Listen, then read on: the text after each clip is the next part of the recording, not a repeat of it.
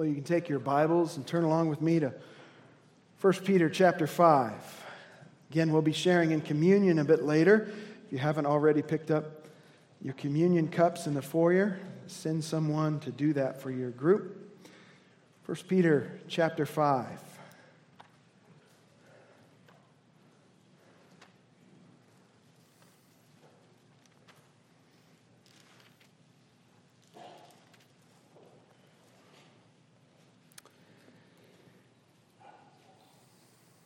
Peter is writing gospel hope for troubled times. He's writing to Christians who are beginning to experience this increasing resistance and persecution for their faith in Jesus Christ.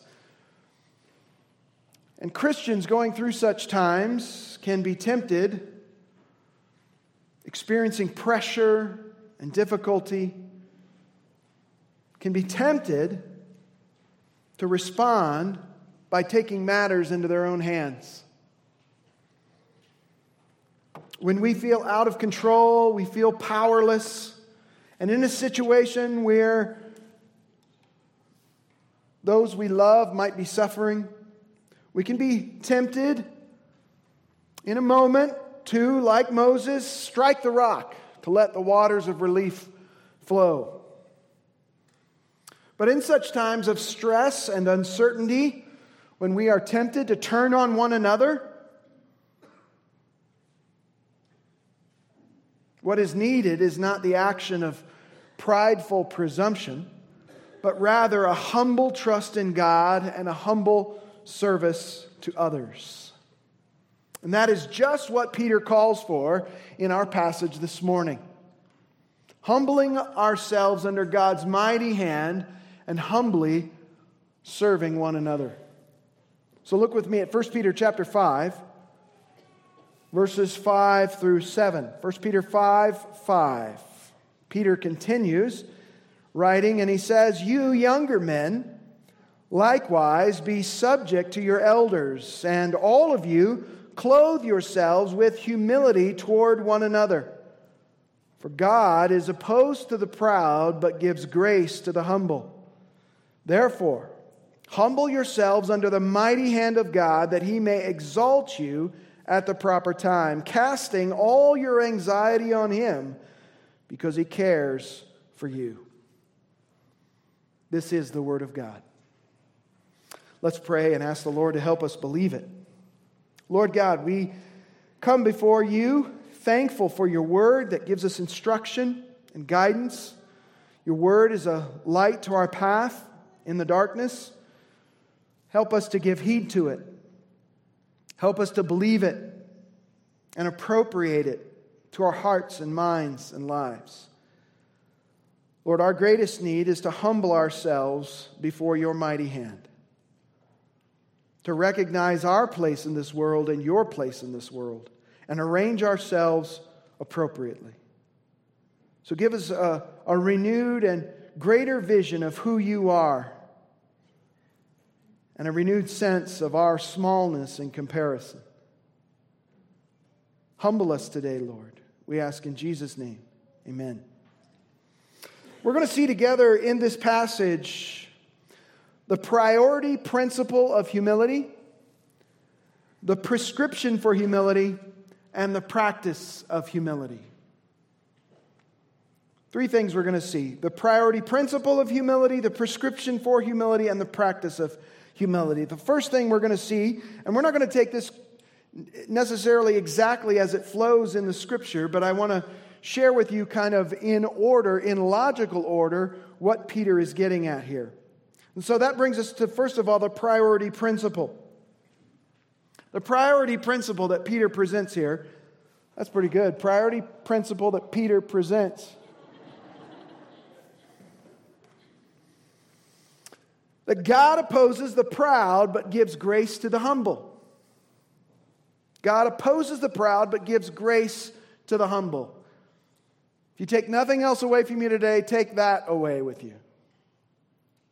That's the priority principle, should be, of our lives. God is opposed to the proud, but He gives grace to the humble. Well, Peter, having just addressed the elders in verses 1 through 4, which we looked at last week, he now turns his attention to those he calls the young, younger men, which is really just a contrast with the elders of verses 1 through 4. So, in referencing this group called the young, Peter is actually addressing everyone who is not an elder. That's what Peter's getting at here the rest of the congregation. If you're not an elder, this is you. To the rest of the congregation in each church, he says that they are to be subject to their elders. And we're going to see more about that later on in the message. And then Peter addresses everyone in the churches, both the elders and the congregation that they lead, by saying, All of you elders and congregants, all of you now, clothe yourselves with humility toward one another. Again, we're going to look at that command in more detail a bit later. But for now, I want you to notice that the reason why the congregants were to submit themselves to their elders and why both elders and congregants were to clothe themselves with humility toward one another, the reason behind all of this comes at the end of verse 5. For, or because, the reason you should do this is because God is opposed to the proud, but he gives grace to the humble. Failing to do those things would be an indication that you are not humble, that you are proud, and therefore that God will be opposing you. Nobody wants that, do they? Do you want to fight with God? I suggest to you, you do not want to fight with God.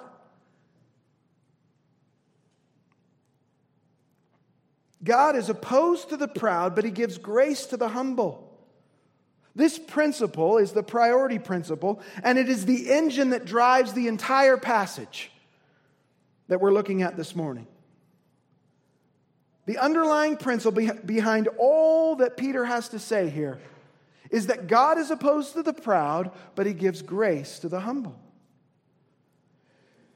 Peter, in laying out this priority principle, is quoting from the Old Testament, quoting from the book of Proverbs, Proverbs 3:34. So this is a wisdom saying. You want to be wise? Then take heed to this.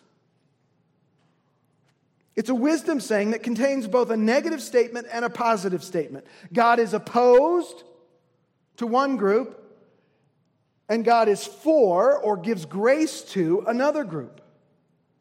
God is opposed to the proud, but gives grace to the humble. This proverb is also quoted in the book of James, chapter 4 and verse 6.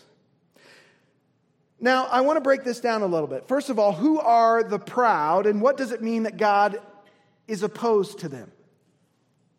Well, pride in the Bible is always viewed negatively. We don't always use pride that way. We say, Oh, I'm so proud of my son or my daughter. But pride in the Bible is always viewed negatively. It's always presented as a sin. It's the sin of arrogance. It is to think too highly of ourselves, too lowly of God, and too lowly of others. It's the sin of arrogance. Fundamentally, pride at its core is believing a lie. It's believing a lie about ourselves, that we are better, stronger, smarter, more righteous, more self sufficient than we actually are. In pride, we deceive ourselves, even as we try to deceive God and deceive others. And pride, in a sense, serves as the root to every other kind of sin. It was pride that caused Satan and the fallen angels to rebel against their Creator. Pride was present in the Garden of Eden when our first parents, Adam and Eve, defied God's instructions and failed to heed God's warnings for disobedience. And every sin shares pride in common with that first sin. In our pride, we too defy God's instructions and fail to heed God's warnings for disobedience. And all of us are born into this world as sons of Adam and therefore infected with the sin of Adam, the stubborn, soul damning sin of pride.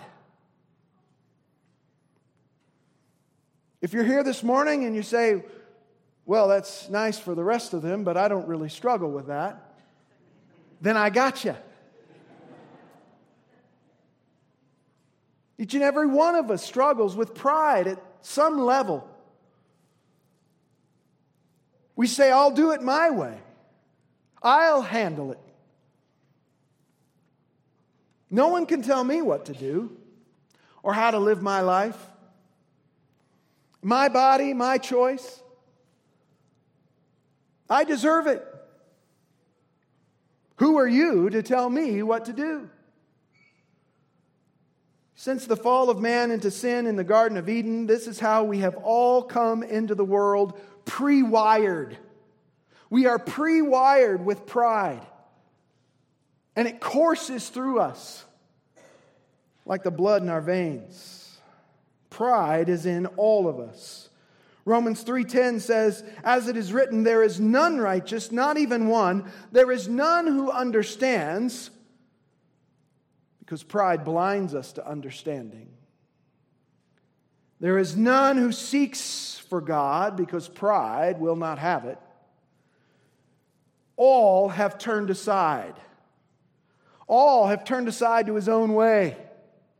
I'll do it my way. Thank you very much. We come into this world not seeking God and turning aside from his way of righteousness that he has prescribed. And this is because of the pride that is in each and every one of our hearts. J.C. Ryle, that Anglican preacher of a former century said, No sin is so deeply rooted in our nature as pride. It cleaves to us like our skin. And because it's so deceptive, it's hard to detect in ourselves. It camouflages itself in us. And because of this pride, it says, Peter says, God is opposed to us. In our natural condition, born into this world, born in pride and sin and guilt, God is opposed to us. We are his enemies. Proverbs 16:5 says everyone who is proud in heart is an abomination to the Lord. Assuredly he will not be unpunished.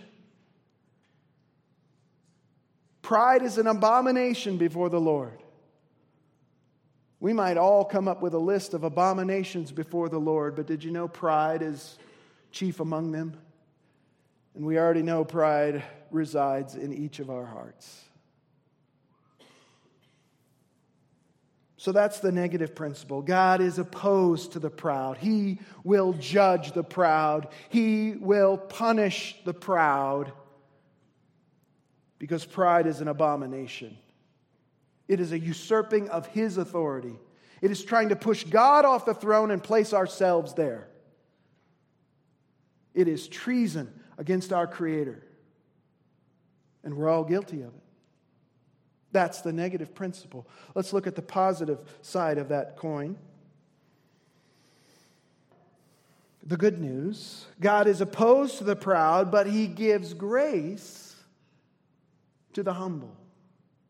Can I get an amen this morning? Praise God for his grace. He gives grace to the humble. Now, who are the humble, and what does it mean that God gives them grace?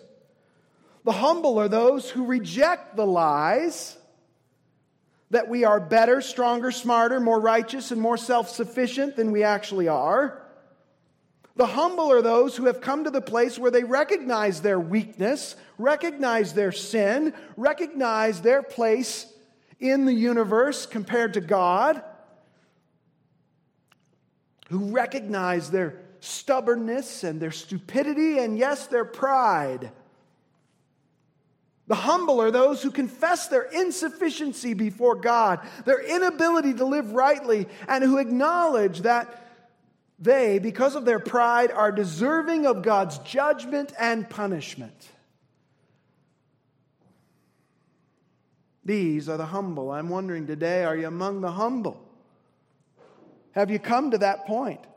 To the end of yourself? To the end of your self sufficiency and self righteousness?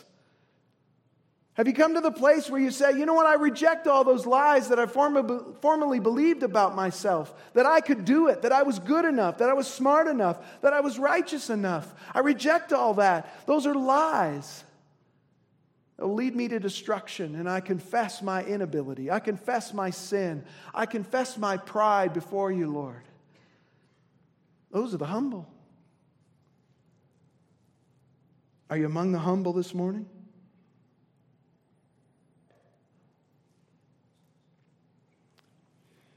Who does the hum- humble sound like under this description? Well, it sounds like anyone who's truly a Christian, right? You can't be a Christian without coming to the end of yourself. You can't be a Christian without coming to that place of confession and repentance of sin and pride and throwing yourself on God's mercy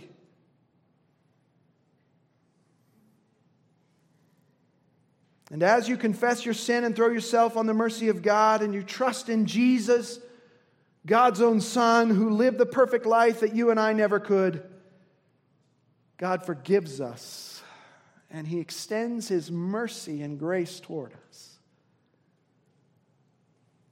This is how we go from being God's enemies as the proud to being God's beloved, to being God's family to being near and dear to God's heart. These are the humble. And to the humble, God promises to give grace. Grace is God's unearned and undeserved favor that He bestows upon us. Grace is what God gives to us so that He can treat us not in the way that our sin and pride deserves, but He can treat us with mercy and love and extend to us complete forgiveness for all our sins, including our sin of pride. You see, Jesus was the only person who has ever lived a life of perfect humility without even a hint of pride, even for a moment in his life. Jesus lived a life of perfect humility, a life of perfect obedience to God because he was God in the flesh. Jesus, in perfect humility, came not to be served, but to serve and give his life a ransom for many. That was the posture of Jesus. His whole life and existence was not to be served, but to serve. That's humility. Perfectly exemplified in the life of Jesus. And Jesus, the sinless Son of God, died on the cross as a sacrifice and a substitute for you and me. He died, was buried, and rose again the third day, proving that he was indeed who he claimed to be, the Son of God, and that God's judgment for sin of all who would believe on Jesus had been satisfied. And now, all who repent of their pride and humble themselves under God's mighty hand and confess their sin and trust in Jesus as their Savior receive God's forgiveness once and for all. Why? Because God gives grace to the humble. He refuses the proud, he opposes the proud, but he gives grace to those who are humble. This is the driving principle of this entire section. God opposes the proud, but he gives grace to the humble. Which category are you in this morning? What is the Spirit of God telling you? Through the Word of God? As He brings conviction to your heart?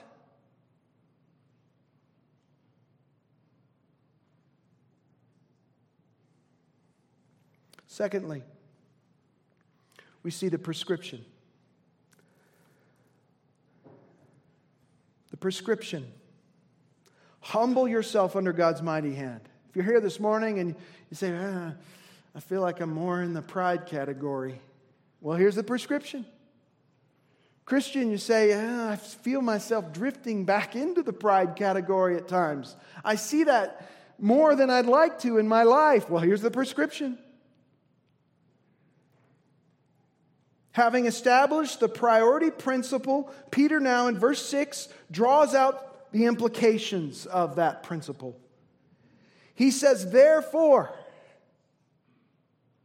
since God is opposed to the proud but gives grace to the humble, verse 6, therefore, humble yourselves. That's the only logical move here. You're in checkmate.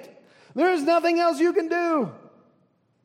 But give up, surrender, humble yourself.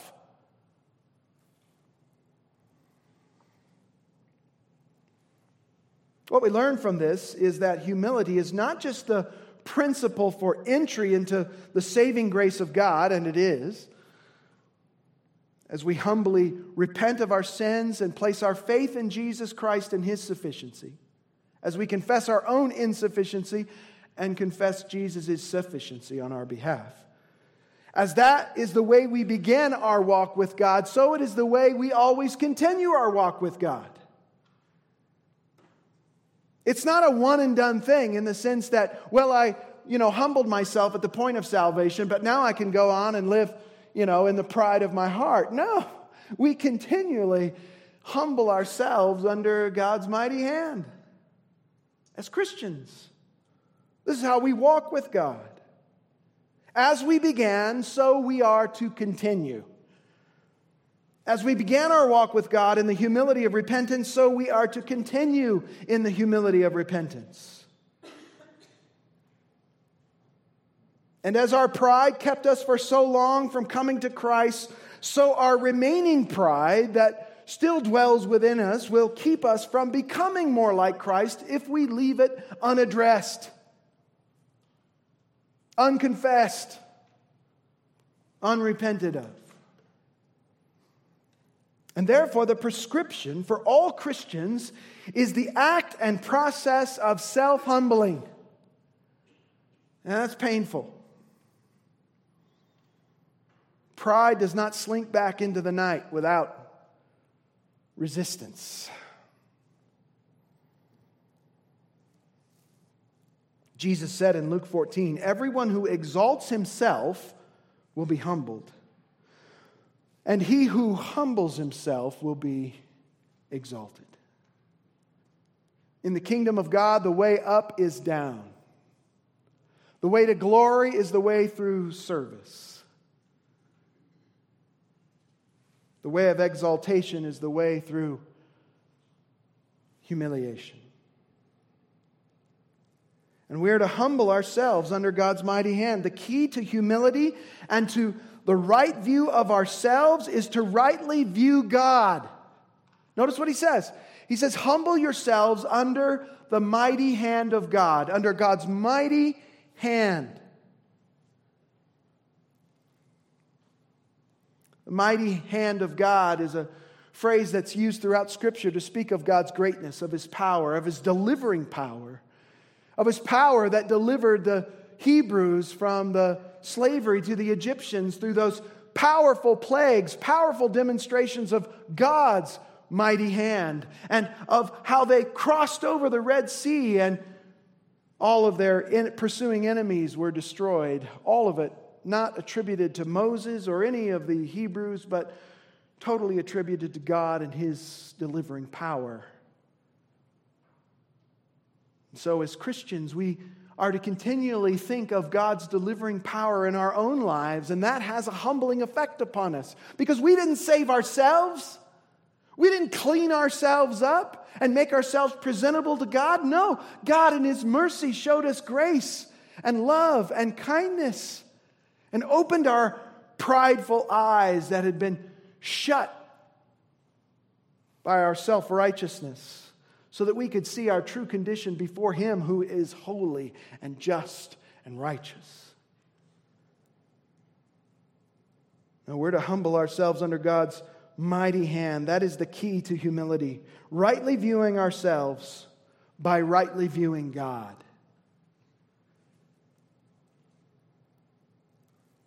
Pride wants us to think too highly of ourselves and too little of God.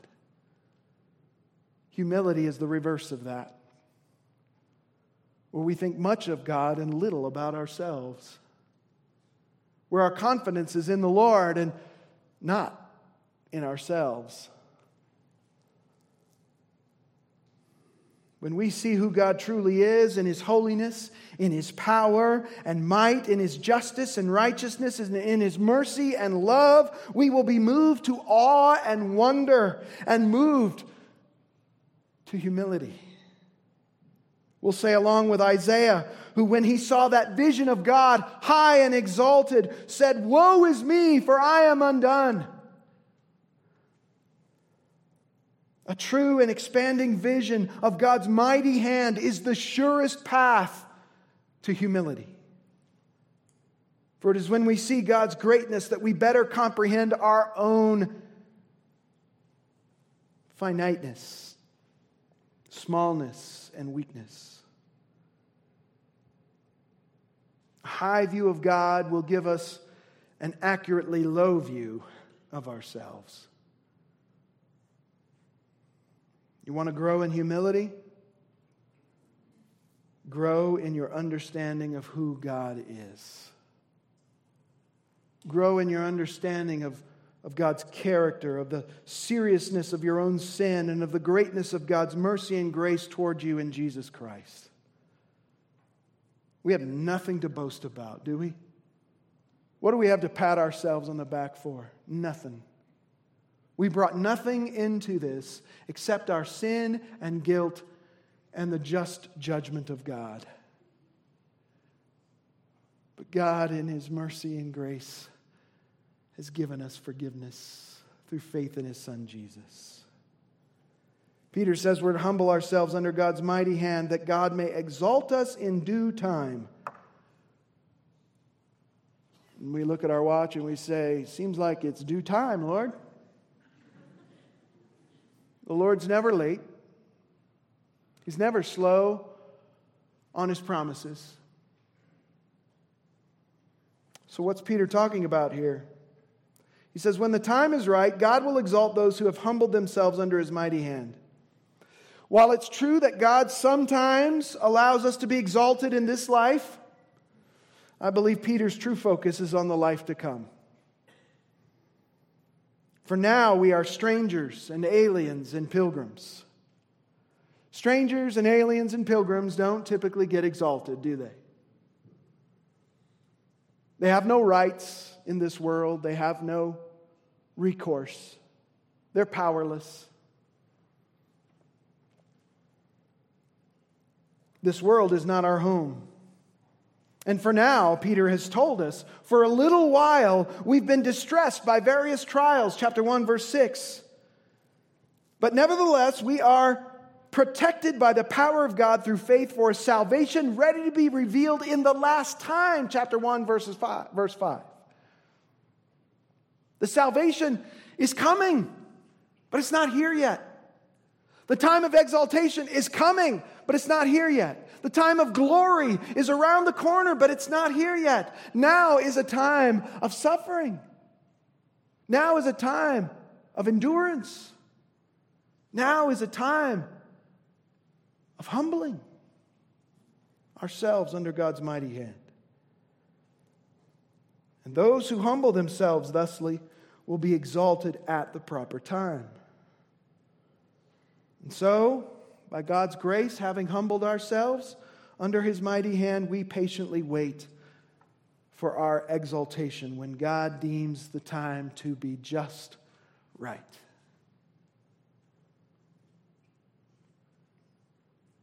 There's a test of humility or pride. Are you okay with God's timetable?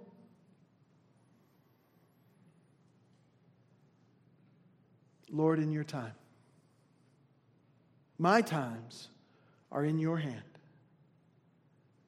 I submit my life and my circumstances to you.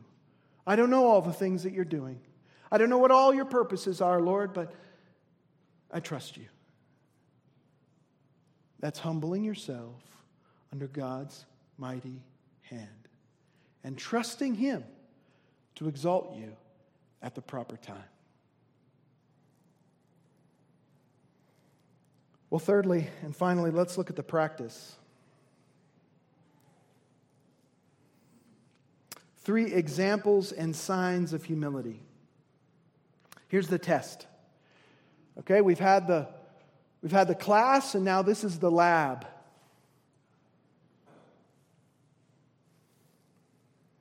How can we know if we're walking in humility or walking in pride?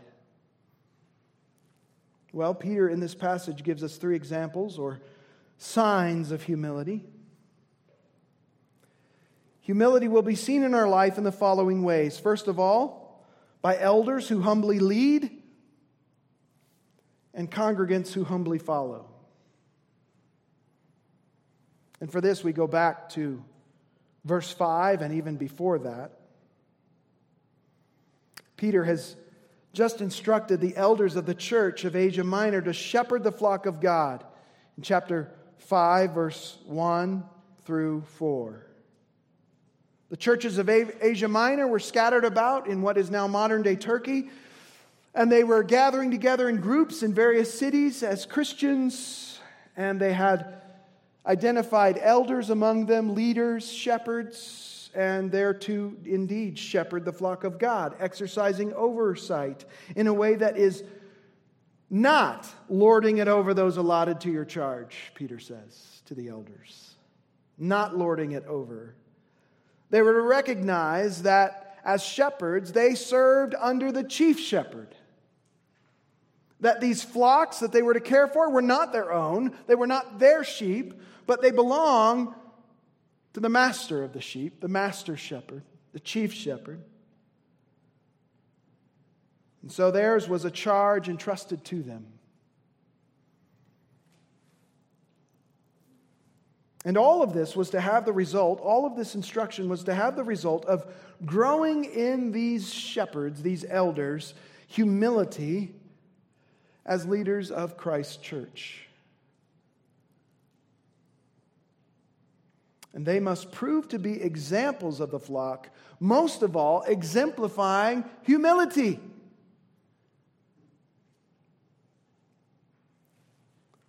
Likewise, those who are not elders in the churches are to subject themselves to the leadership of their elders, verse 5. And again, I believe Peter is referencing the entire congregation here. Anyone who's not an elder. They are to subject themselves to their leaders, to their elders. The word subject means to voluntarily arrange oneself under the authority of another. It was used in reference to believers submitting themselves to government authorities in chapter 2 and verse 13. It was used in reference to servants being submissive to their masters later on in chapter 2. And it was used of wives who were called upon to submit to their husbands. Chapter 3 and verse 1. Now, in chapter 5 and verse 5, that same word is used in reference to the congregation who's called upon to submit to their elders. A good test for how you're doing at walking in humility is how you're doing at submitting to the authorities God has placed in your life.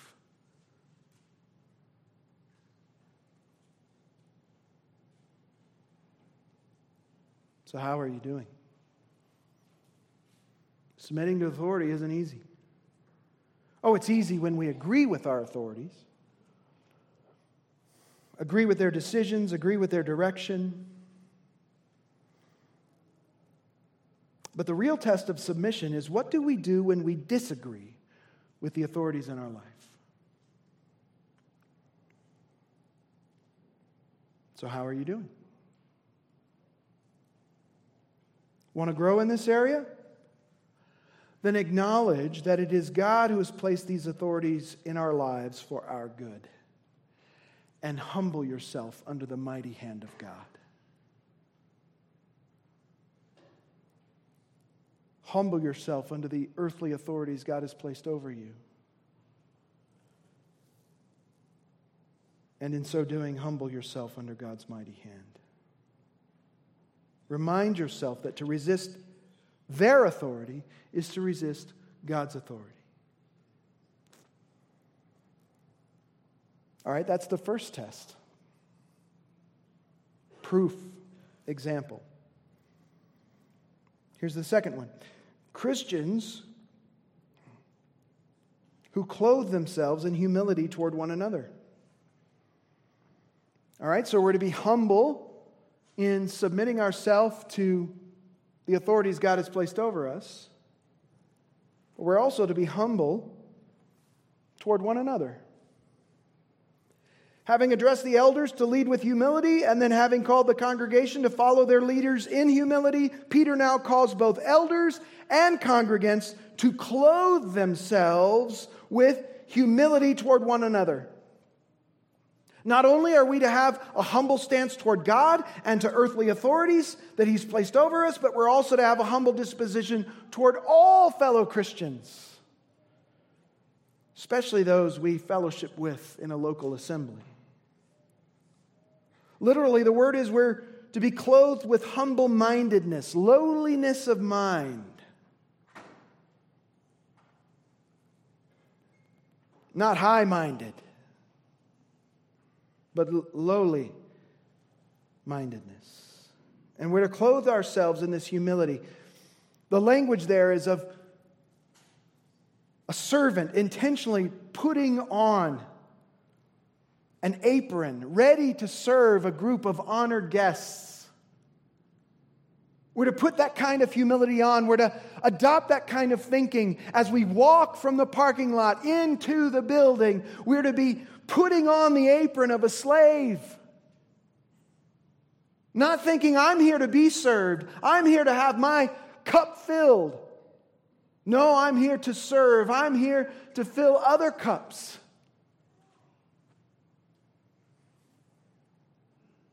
How you doing?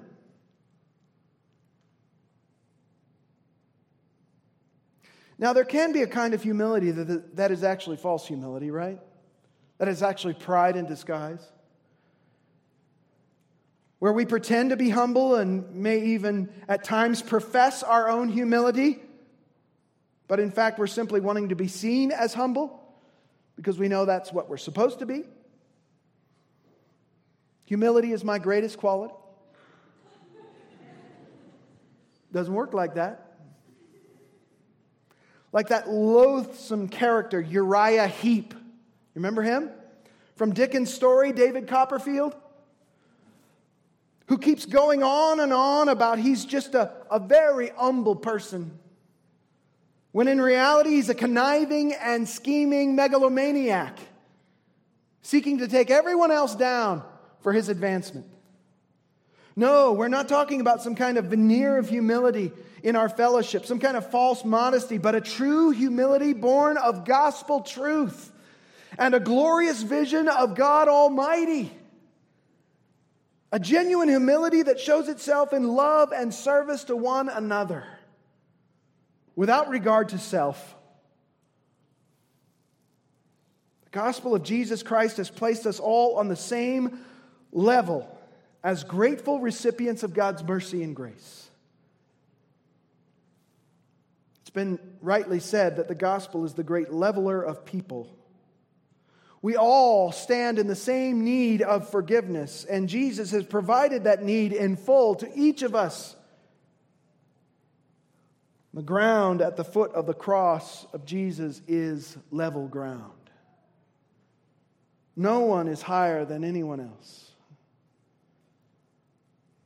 And therefore, we have no reason to boast except in the cross of Jesus. So we should ask ourselves how am I doing at clothing myself in humility toward my fellow brothers and sisters in Christ? Am I willing to serve in any capacity and do whatever is necessary and whatever is needed? Am I willing to give of myself even for those who I don't like as much, who I find difficult to love and be around, who I tire of, or even those who have hurt or offended me in the past? One of the great tests to see if we're growing in humility toward God is to see whether or not we're growing in humility toward one another.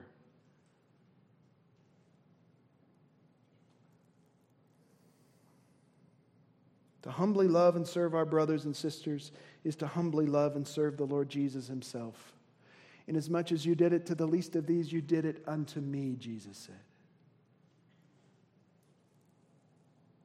Finally, final test. Casting all our anxiety on God. This final example and sign of growing in humility is a growing dependence upon the Lord. Verse 7 Humble yourselves under the mighty hand of God. Verse 7 Casting all your anxiety on Him because He cares for you. As we humble ourselves under the mighty hand of God, we will increasingly cast our cares on the Lord, knowing that He cares for us. You see, pride tries to say, I got this. I can manage it. I can do it. I can pull myself up. Pride doesn't want to ask for help. But humility is quick to confess our own weakness and neediness. And so, this act of casting all our anxiety on God serves as a kind of barometer of our spiritual health. And we cast our cares on Him knowing that He cares for us. Hallelujah, God cares for me. He wants me to cast my cares on Him, to throw the weight that I'm carrying upon Him because He cares about me. Cares about me so much that he sent his son Jesus. God sent his son Jesus for us to bear away our greatest care and concern, our greatest weight, the weight of our sin and guilt. That burden is gone.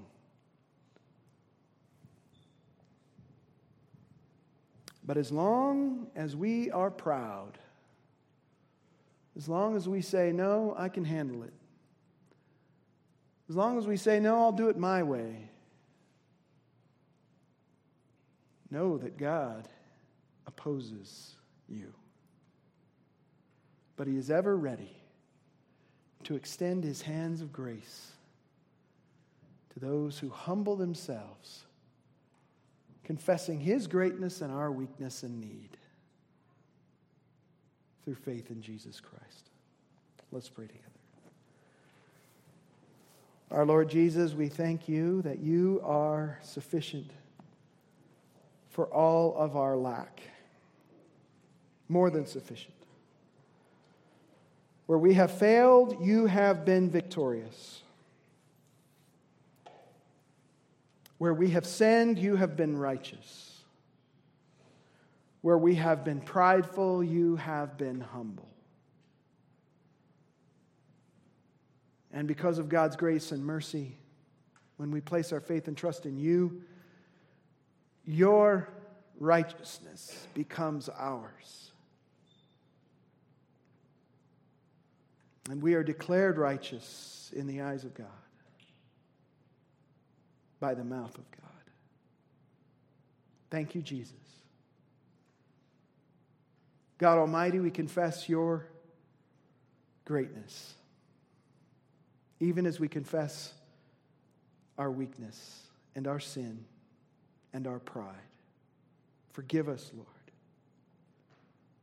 We can't do it. We are weak and feeble. We are blind and naked and poor. We have nothing.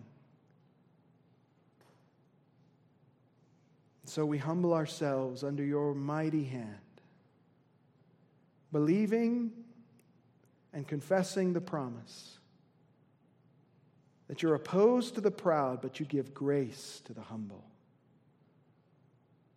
Give us your grace and grow us in humility. We ask it in Jesus' name. Amen.